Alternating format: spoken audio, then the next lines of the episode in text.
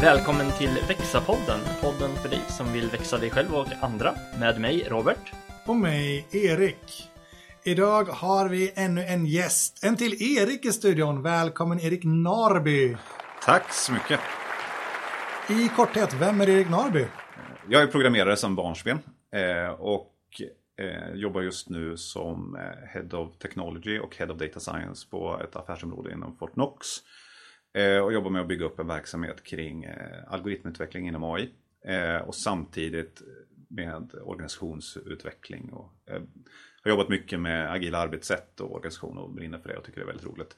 Samtidigt som jag alltid försöker ha liksom ena handen i kodsyltburken. eh, Eh, kan liksom inte släppa det. Jag, jag, brukar säga att jag har slutat programmera en gång eh, i min karriär och det gör jag inte om. eh, så att jag försöker eh, lägga så mycket tid jag, jag hinner på att göra liksom hands-on programmeringsarbete. Mm. Samtidigt som jag eh, är med och försöker utveckla organisationen. Mm. Eh, och på något sätt har jag en tendens att alltid hamna där.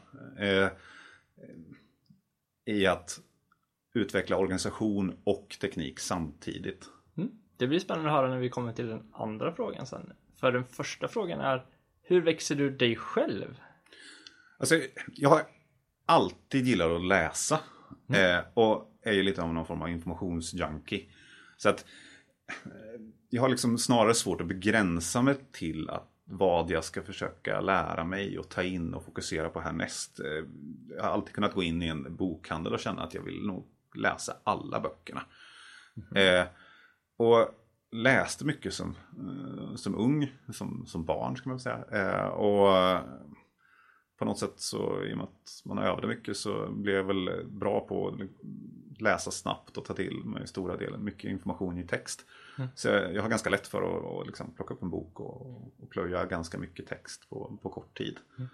Eh, och tycker också att det är väldigt roligt. Så, så det blir mycket böcker. Eh, så det är väl liksom ett fokus kring hur jag, hur jag lär mig saker. Eh, och läser man en bok så finns det ju oftast, särskilt inom facklitteraturen, liksom en hänvisning till, till någonting annat och sen så är man igång och så hittar man upp nästa grej som man skulle vilja läsa. Och, eh, och sådär. Så jag försöker alltid hålla minst en bok igång, liksom, facklitteratur. Och, och vilken är det just nu?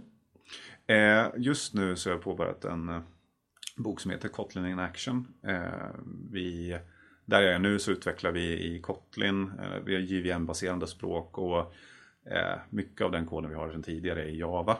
Eh, men vi håller på att gå över mer och mer till Kotlin. Så det här är ett sätt att fördjupa mig i själva språket. Så det är en väldigt teknisk bok. Om vi tittar på lärande då. Vilka böcker har du läst som har påverkat hur du lär dig själv mest? Eller din syn på lärande för den också? Alltså, jag vet inte riktigt om det. Det finns ju, om jag ska nämna någon bok som liksom har påverkat det här som mest så tror jag att det var när jag läste Code Complete första gången. Eh, som är en bok som Steve McConnell har skrivit. Eh, inte just för att, för att den liksom behandlar ämnet lärande egentligen. Utan för att jag insåg att det fanns så väldigt mycket att ta till sig. Och det fanns så mycket skrivet och det fanns så mycket, många som hade tänkt tidigare. Eh, den är ju väldigt inriktad rent praktiskt på, på kod eh, och på hur man bygger eh, mjukvarusystem. Men, eh, men på något sätt så har den, det han gör i den boken är att dels försöka eh, gå till, han hänvisar till, till forskning och försöker gå till botten och få någon form av faktabaserat förhållningssätt. Eh, och sen så är det en otrolig läslista liksom, på hur man kan ta sig vidare och läsa vidare. Så den ledde väl till att, att jag faktiskt eh, mer aktivt började liksom läsa eh, inom yrkeslivet. Och det var ganska snart efter jag hade varit på universitetet och pluggat. Och när man pluggar så har man ju fullt upp med det. Åtminstone så tog inte jag mig tid. Det var inte så att jag satt och läste någon annan facklitteratur efter man hade slutat plugga. Nej, det, räckte med den man hade. Så, så det var liksom en period där efter man börjat jobba. Som, som, eh, innan jag kom igång med det lite mer strukturerade eh, kompetensutvecklingsarbetet.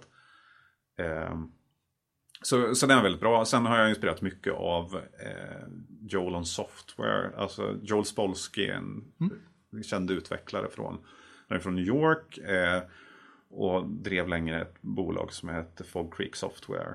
Eh, och hade en väldigt populär blogg som heter Jolon Software. Eh, och den är fortfarande väldigt läsvärd och bra.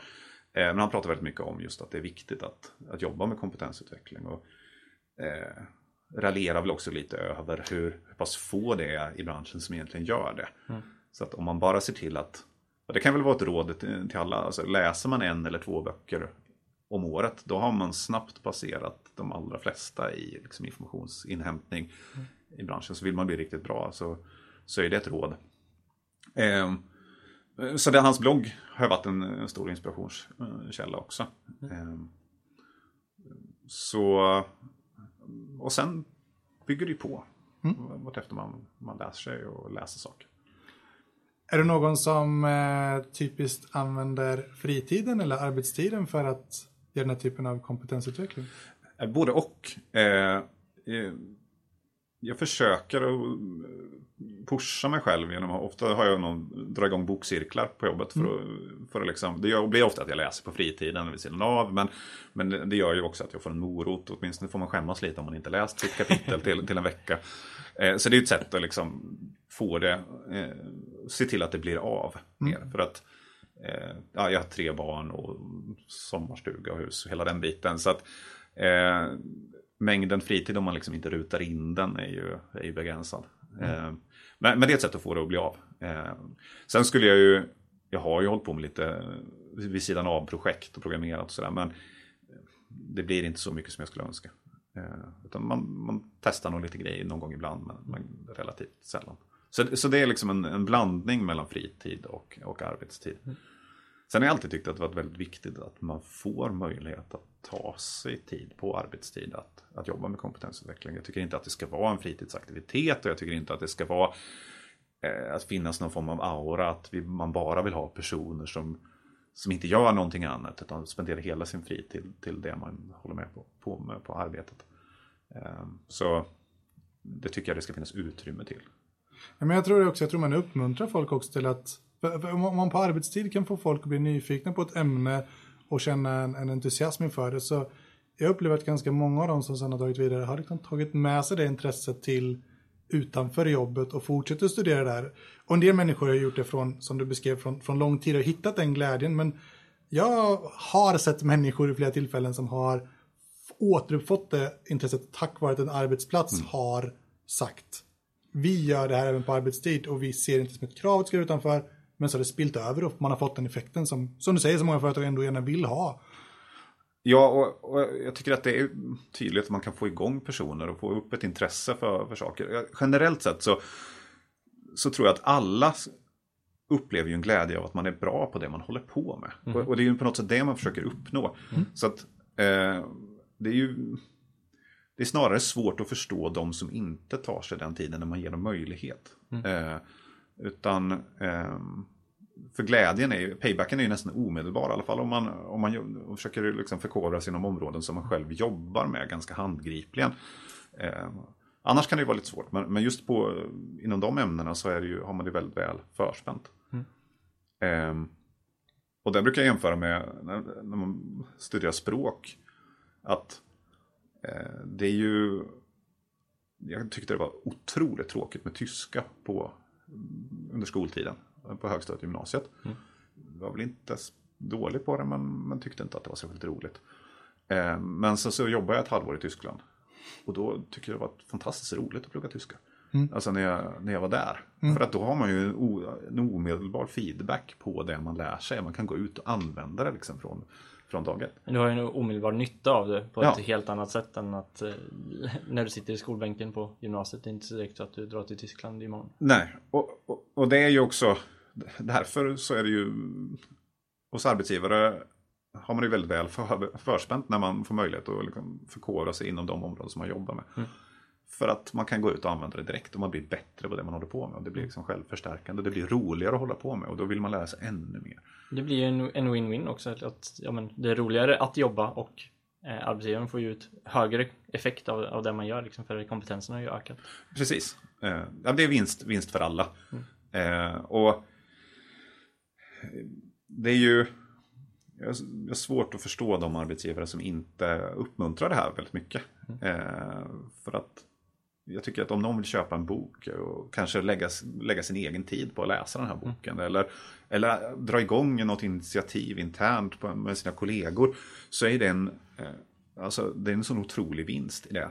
Mm. Så att det, man ska ju hoppa högt och bli superglad mm. och inte försöka sätta några käppar i hjulet.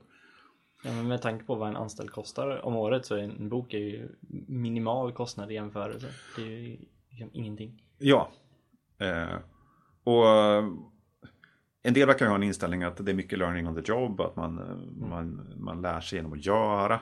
Eh, men jag tror att man behöver öva medvetet för att bli riktigt bra på någonting. Mm. Eh, jag brukar citera en, en artikel som är en, en favoritartikel som där man hade gjort en, en studie på, på schack, barn som lärde sig spela schack. Och så hade man jämfört eh, en grupp som fick spela mycket schack och en grupp som fick spela mycket schack och dessutom fick undervisning eller möjlighet att lära sig eh, från grunden. Och, ja, det säger sig kanske självt, men att den gruppen som liksom arbetade strukturerat med att lära sig parallellt med att, att de spelade blev väldigt mycket bättre än de som bara fick spela väldigt mycket. Mm. Eh, och det tror jag man lätt missar. Eh, på arbetsplatser. Man tänker att eh, ja men det är bra, de jobbar ju med den här grejen. Så mm. att då lär man sig väl efter. Men eh, man blir väldigt mycket bättre och ganska mycket snabbare om man, man gör det medvetet. Så att, eh, jag tror man gör ett stort misstag om man inte strukturerat jobbar med kompetensutveckling och ser att det är väldigt viktigt. Om vi tittar på den här kopplingen mellan, mellan att läsa någonting och göra det eller utveckla sin förmåga att faktiskt göra det. Vilka, vi nu pratat ganska mycket kring det här med att läsa böcker och mm. vad du har gjort. Vad, vad, gör du med en bra bok du har läst för att den ska, för att sen applicera den? Eller, har, har du några metoder där? Det beror ju jättemycket på. Helst, mm. eh, helst vill man ju att det ska vara någonting som man har nytta av i, i sitt dagliga arbete eller som man kan börja använda sig av. Då blir det också mycket enklare. Mm. Alltså det händer ju ganska ofta att jag har läst någonting och så kände jag att det här var intressant men jättesvårt att applicera här och mm. nu.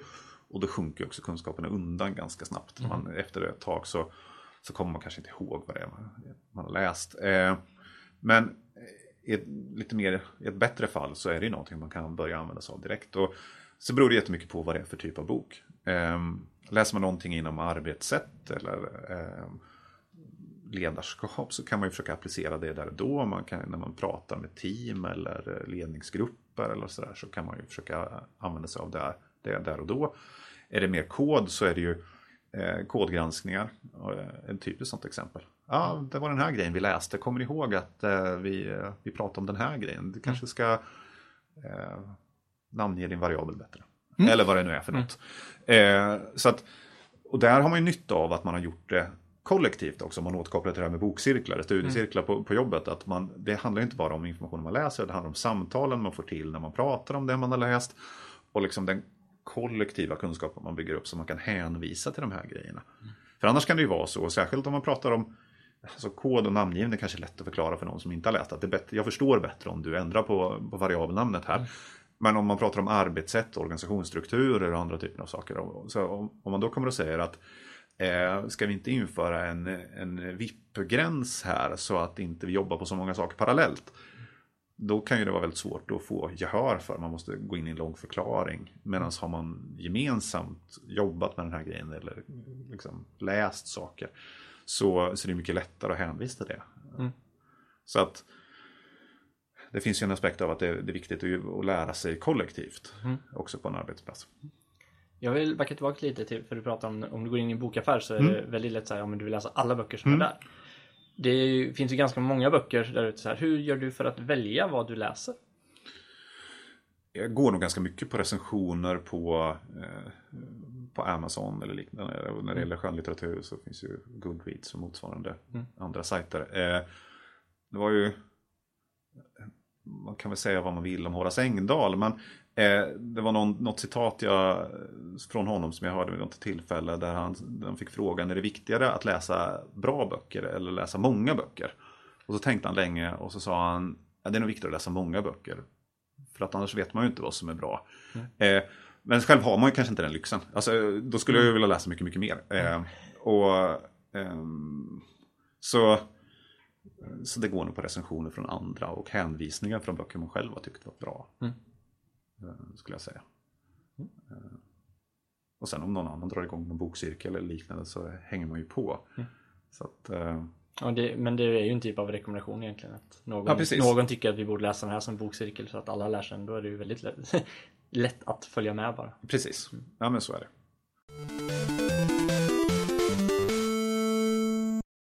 Så du var inne lite på det i din presentation, men hur får du andra att växa? Jag, tror att jag jobbar mycket med att ge möjligheter, ge folk möjligheter att växa, växa själva. Eh, vi pratade lite om, om bokcirklar och Mm. det handlar om att skapa en miljö där, där det, det finns möjlighet. Där man kan ta sig tid och att det finns kurser eller som sagt, bokcirklar att hoppa på eller så. Så det handlar inte mycket om att skapa möjligheter för, för andra att, att växa sig själva. Mm. Tror jag. Ehm, och därför tycker jag också att det är väldigt viktigt, vi, till exempel när man rekryterar, att, att en sån nyfikenhet och intresse för det man håller på med är väldigt centralt. För det är ju det är ju mycket viktigare än att man har rätt kunskaper här och nu kanske. Mm. Eh, förutsättningar för att lära sig eh, och att man kan ta till sig material och att man har ett intresse tycker jag är mycket viktigare. Eh, men sen håller jag gärna utbildningar. Eh, tycker det är roligt, Det- men, men det kan ju vara av lite egoistiska skäl också. För jag tycker att det, det finns inget sätt som är så bra eh, om man vill lära sig någonting än att, att lära ut till någon annan. Eh, så att, så att det är ju liksom verkligen tvegat. Eh, men jag tycker att det är roligt och jag tycker också ett sätt att utmana mig själv. Eh, och um, kunna... Det är ju liksom en liten nervositet som ger en, en, eh, en spänning och ett pirr att behöva kliva upp inför andra och prata och kunna ett material och, och sådär. Eh, så jag tycker det är rätt roligt att både prata inför andra och, och hålla föreläsningar och kurser. Eh, och framförallt lära sig väldigt mycket själv. Du beskrev förut det här med att skapa möjligheter, så pratade lite grann om det, men har du lust att utveckla det ännu mer? Hur skapar du möjligheter för andra att lära dig, om vi ska gå ännu djupare på den? Eh, ja, men det, dels en miljö där, där det finns duktiga människor. Eh, så att man ser vad man kan nå upp till. Det finns förebilder som är duktiga och kan saker. Det är, ju, det är väldigt viktigt. Sen att det finns tid, att man känner att det, eh, man kan få ta sig tid till att jobba med kompetensutveckling och, få lära sig saker. Eh, och sen också att det kan finnas ett, andra som gör saker. Alltså, man kan ju som sagt bokcirklar, Coders Dojo eller liknande. Eh, alltså där det är mer praktiska övningar. Eh, så, att, så att det erbjuds eh, möjligheter för de som vill lära sig saker. Eh, och inom mjukvaruutvecklingen också sådana saker. Vi var inne lite på kodgranskning men det är också ett väldigt värdefullt verktyg för, för lärande. Alltså någon annan läser det, det man har skrivit och kommenterar på det. Någon kommer med bra input. Man får själv läsa och se andras kod och, eh, och kommentera på den. Och, och, så det är ju ett verktyg för kollektivt lärande också. Eh, så, så hela den, att det blir som, helst ska det bli en naturlig del av verksamheten. Att man lär sig nya saker, att det finns en möjlighet att lära sig nya saker. Eh, och så. Ehm, det handlar mycket om kompetensutveckling. Ehm, Sen så, som jag pratade om det här med att hålla utbildningar, det är ju ett sätt att utmana sig själv, vilket är också ett sätt att växa på. Ehm, Så att, att bara folk har möjlighet, om någon kommer med, ett, med en förfrågan, ett initiativ, vill göra någonting, så det är ju viktigt att bara inte säga nej. Kör, gör det, jättekul. Det, det är väl bara en sak som jag tycker är intressant. Du sa det här med att, att, ha, att visa att det finns förebilder som visar vad man kan uppnå för någonting.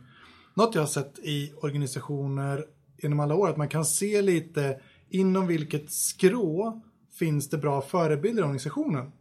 Jag vet när jag var på ett företag så test, mjukvarutestning som jag höll på med där, den funkade väldigt bra. De hade en, en chef som var en av Sveriges absolut mest formidabla testchefer och testare som ledde det och hon fick med andra människor in i den här organisationen som var bra förebilder och andra växte väldigt snabbt i det. Eh, och där fick man in en riktig... Det som hände i organisationen var att, att jag skulle säga att programmerarna var lite efter i, i den typen av, av utveckling. Nu fick de in en, en toppkonsult som, som gick in och som började ta tag i som du beskrev med dojos och egentligen jobbade med utvecklarna och plötsligt så whoop, hände mycket som helst. Och jag kommer till andra organisationer jag kommit in och insett att ah, här är det nog så att arbetssättsgänget har nog någon väldigt central person för det blir väldigt mycket naturligt fokus kring det. och Det finns en, nyfikenhet och en entusiasm kring det. Här är det nog en riktigt vass programmerare, här är det nog riktigt vass någonting annat. På något företag var det ekonom. som hur att, att, att, att ingenjörerna vill säga som en programmerare så är det, var intresserad av ekonomi. För den här personen gjorde det så intressant att förstå vad är det egentligen som får våran business att fungera. Att vi andra bara drogs med i det. Så att jag tror att det där är en superunderskattad del att få in en riktig, en riktig här, ikon som folk kan, kan lära från. Och sen därifrån att lära upp ett antal mellansteg eller ha ett antal personer som kan liksom få hjälp med växtnäring för, för att komma ditåt och som resten kan titta på också. Nej, men jag, jag tror du har helt rätt att eh, man ska inte underskatta effekten av att duktiga människor vill jobba med andra duktiga människor. Duktiga människor. Mm. Eh, och att det blir en självförstärkande loop mm. där.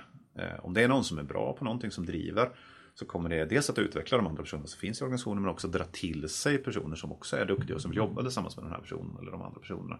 Eh, som leder till att de gör bättre grejer. Mm. Eh, som i sin tur leder till att man har möjlighet att attrahera eh, ännu fler duktiga personer. Eh, så det där är extremt centralt. Jag brukar säga att det finns ett stort egenvärde i att jobba med cool teknik eller saker som hett som folk vill jobba med. Mm. Eh, inte bara för att det är just det vi behöver eh, i utvecklingsorganisationen, i produkten just här och nu, utan för att det liksom ger en möjlighet till att utveckla organisationen, locka till sig bättre personer som kommer leda till att vi bygger bättre produkter snabbare. Ehm, så det finns en kraftig självförstärkande loop och, och den gäller ju tvärsom också. Då börjar man tappa de här personerna, om det blir tungrot, om man inte får gehör för sina idéer eller man sitter fast i något gammalt och så vidare så, så kan ju det här eh, dra åt andra hållet. Mm. Så att eh, jag tror att det där är extremt viktigt och att det är väldigt många sådana saker som hänger ihop. Man behöver någon form av systemtänkande för att se det och att det kanske är värt att göra den här satsningen på någonting även om det inte är just det vi behöver här, här och nu för att vi tror att det ger en massa positiva effekter längre fram. Men det kan ju finnas samband som man inte riktigt ser då mellan att satsa på en ny produkt eller ny teknik som, som ger avkastning längre fram för just som du säger, det attraherar rätt personer att komma dit och jobba. Precis, och det där blir ju ganska abstrakt eller ganska, på ganska lång sikt så man, ja. så man behöver nog kanske ha ett stöd i att rita upp eller titta på hur ett sådant system hänger ihop mm. För att kunna förstå varför gjorde vi det här? Var, varför ska vi göra den här grejen nu när det är så bråttom och viktigt med den här andra grejen? Eller, eller en ledning som vågar ta en chans på det som... Det låter ganska självklart när, när ni pratar om det att ledningen vågar lita på att det faktiskt är så också. Mm. För, kanske inte behöver rita upp det utan att man har ett förtroende för någon som vet med sig att det funkar så. Mm. Men det är också bra för en själv att kunna förstå varför jag gör oh ja. det här. Eh, och liksom kunna förklara för andra att vi tror att det hänger ihop på det här sättet. Mm. Och så kan man också se om det faktiskt blev så. Mm. Eh, om, det, om, man kan verifiera det man trodde. Ja, men du pratar mycket om det här kollektiva lärandet och har liksom ja, men, egna kurser och bokcirklar och annat. Eh, hur, hur ser du liksom på extern influens liksom på det? För det blir ju ganska mycket intern liksom, man, om man diskuterar samma saker internt, man tänker likadant. Vad, hur liksom får du input utifrån i ett sånt läge? Eh, menar du externa kurser eller ta in externa personer? Över, överhuvudtaget liksom att eh, om man är sam, liksom, ett bokcirkelgäng på eh, samma arbetsplats, man har samma personer som lär sig tillsammans hela tiden liksom att vad, hur ser den externa inputen ut i det? Så man inte bara tror att vi är bäst och vi kan bäst. Ja, nej, jag tror att det är svårt. Eh, angående vi är bäst så tror jag att alla arbetsplatser har en liksom, bygger upp någon form av, form av sån mm. självbild av att man är nog lite bättre här än någon annanstans. Ja. Så man får akta sig jättemycket för det. Men eh, jag tror att det är jättenyttigt att få in eh, extern input. Eh, och det finns ju liksom konferenser och, och annat där man kan gå och, och mm. prata med andra. Men jag, jag, tror att det är ganska sällsynt idag. Jag har inte gjort det på något bra sätt eller på ett strukturerat mm. sätt. Att, att ta in externa eh, influenser. Eh, idag skrivs det ju så mycket och det finns mm. otroligt mycket online. Så att hittar man rätt källor där eh, som man kan lita på. Mm. Eh, Så finns det ju jättemycket. eh, Där. Men det blir ganska envägsinformation. Mm. Ehm, Så jag har nog inget jättebra svar på hur man gör det. Däremot så tycker jag att det är viktigt att, eh, att det inte blir för mycket inavel höll jag på att säga. Men, men det är ju lätt att eh, det är samma personer som sitter kvar i en organisation länge och att man inte får in de influenserna. Eh, Så det är ju sunt med en viss rotation på personer. På alla positioner egentligen. Det vill jag ta ett positivt exempel. Då kan vi, kan vi börja då med att göra en, en shoutout till den här testchefen som heter Maria Kedemo. Som jag nämnde förut. Och en sak till där. När jag jobbade på Verisure med henne så hon tog in några av de absolut bästa i världen för att hon, hon höll koll på, liksom, hon, hon var ju insatt med nosen i, precis som du är på programmeringssidan när vi är på vår, liksom våra respektive områden. Nosen i, så hon visste när, när James Buck och andra människor var i närheten, tog in dem och bara ha dem inne över några dagar och sitta med och jobba med test. Alltså visst, det var inte gratis, det är jag fullständigt övertygad om. Men den paybacken var ju fenomenal. Jag hör fortfarande människor som jag inte ens jobbar med längre referera tillbaks till tillfället när de tog in världens bästa inom området för att jobba med oss. Och det här är ju snart tio år sedan. Eh, och, och där har vi ju gjort liknande saker. Vi hade Woody Sewell inne eh, som jobbar med mobbprogrammering eh, ganska nyligen. Och, och det är tack vare att vi har en eldsjäl på, på kontoret i Växjö där som, som har dragit in eh, honom. Eh, men, men det skapar ju en väldig eh, liksom, känsla av att vi, eh, vi satsar, att man gör coola grejer. Och jag har varit på tidigare arbetsplatser där man har haft eh, folk från eh, leverantörer egentligen som har kunnat komma ut och, och granska och jobba med ens lösningar. Vi byggde en Microsoft-baserad eh, lösning eh, på en tidigare arbetsplats och då hade Microsoft eh, sådana eh, tekniska personer som kunde komma ut och granska det man hade gjort och, hjälpa till. Och det ingick liksom. Man betalade så löjligt mycket licenskostnader så, att, så att det hade man förtjänat. Ehm, och de märkte att de tyckte det var ganska roligt om de kom ut och såg någon som hade använt grejen på något sätt, på, på rätt sätt. Eller, men de kunde också ge eh, tips och råd om saker att man kunde testa och prova. Ehm, så sådana grejer har ju varit väldigt värdefulla. Ehm, men det handlar ju i det fallet kanske mer om om lösningen eller hur man förbättrar det man, det man bygger snarare än eh, kompetensutveckling och utveckla individen. Även om det man naturligtvis lär sig jättemycket av, av att de kommer ut också. tänker det går ju lite hand i hand också. Liksom, att man, om man tar till sig de kommentarerna eller de tipsen som de kommer med så blir man ju bättre också. Inte bara förbättra produkten. Så.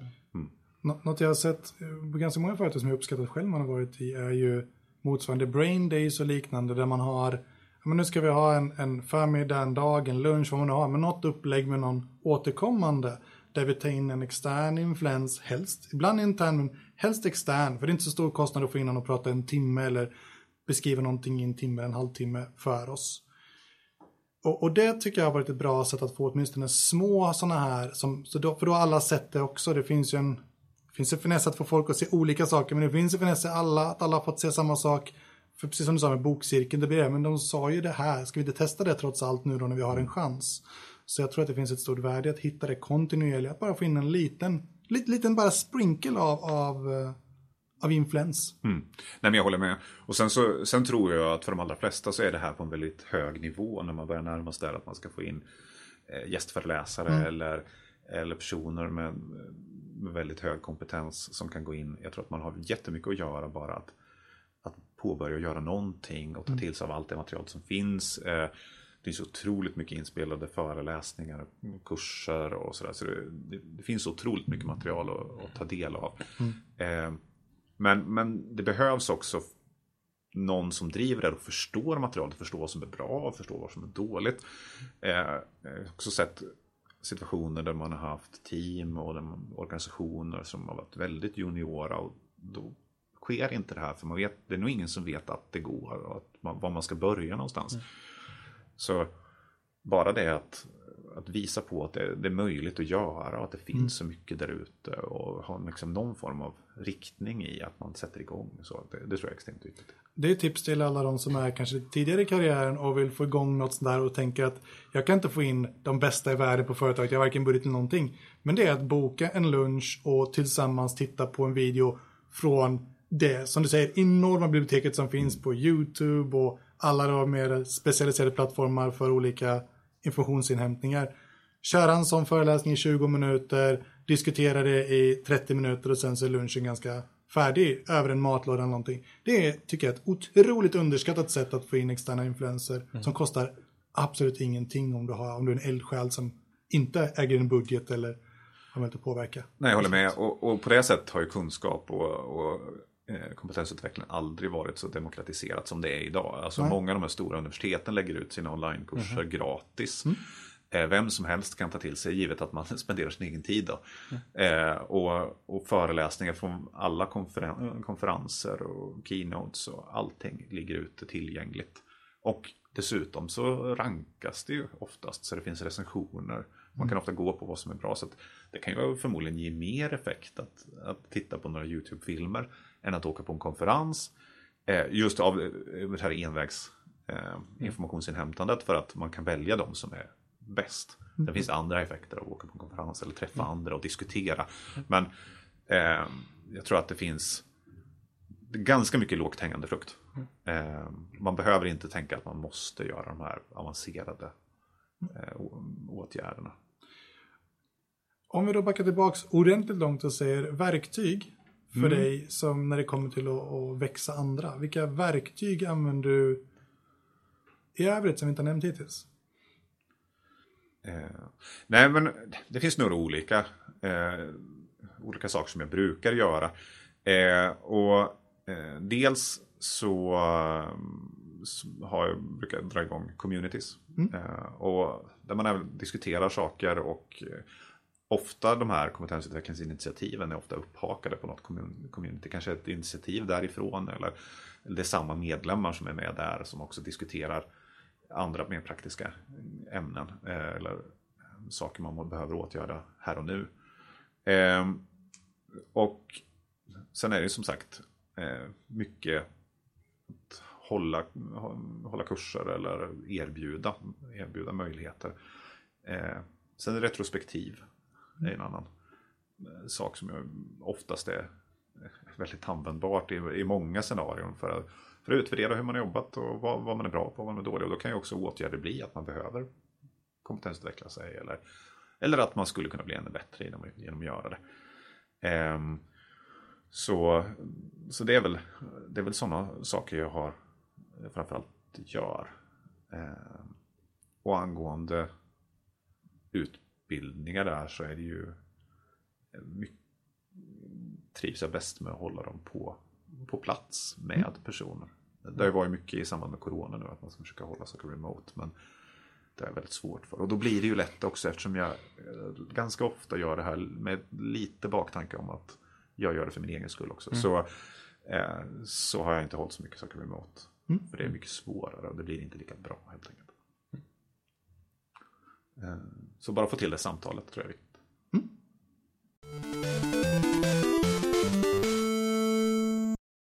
Så sista inslaget i podden är att du får ge dina två bästa tips för att växa sig själv. Läs och lär ut till andra. Det ska jag väl säga. Eh, och på den första, det var någon som sa mig, läs som om du ska lära ut till andra. Eh, ah. Läs med pennan i hand eh, och, och tänk att jag kanske behöver kunna förklara det här för någon. För det är ofta ganska lätt att bara skumma igenom en text. Eh, men om man läser som om man ska lära ut till andra, då, då är man nog lite mer fokuserad. Mm. Kanon. Skriver du böcker? Nej, det gör jag inte. Jag, jag har några artiklar som ligger hemma i byrålådan som all, jag aldrig gjort någonting med. Som Nej. jag funderar på om jag inte skulle försöka få ut någonstans. Men jag har inte skrivit några böcker. Ja, förlåt att jag inte skriver i böcker, alltså ja. gör anteckningar, highlightar saker i böckerna. Nej, Ja, det, precis. Nu, nu tolkar jag det mycket mer avancerat. Det hade varit roligt om jag skrev böcker. Eh, eh, nej, utan jag brukar anteckna vid sidan av. Ah. Eh, så det är väldigt lite antecknat i mina böcker. Mm. Han var nyfiken. Det var nog allt så långt. Hur kommer man i kontakt med Erik Narby om man vill göra det? Eh, men man kan kontakta mig på LinkedIn. Eh, det är ju kanske enklast. Och jag är ganska ovanligt efternamn. Eh, så om man lyckas stava till det så hittar man mig. Eh, och eh, e-mailadress om man skulle vilja mejla mig är inte mer kryptisk än eh, mitt namn at gmail.com. Eh, så det kan man göra. Fantastiskt. Stort tack Erik Narby. Tack så mycket. Och tack själva för att jag kom. Det var alltid trevligt att prata med.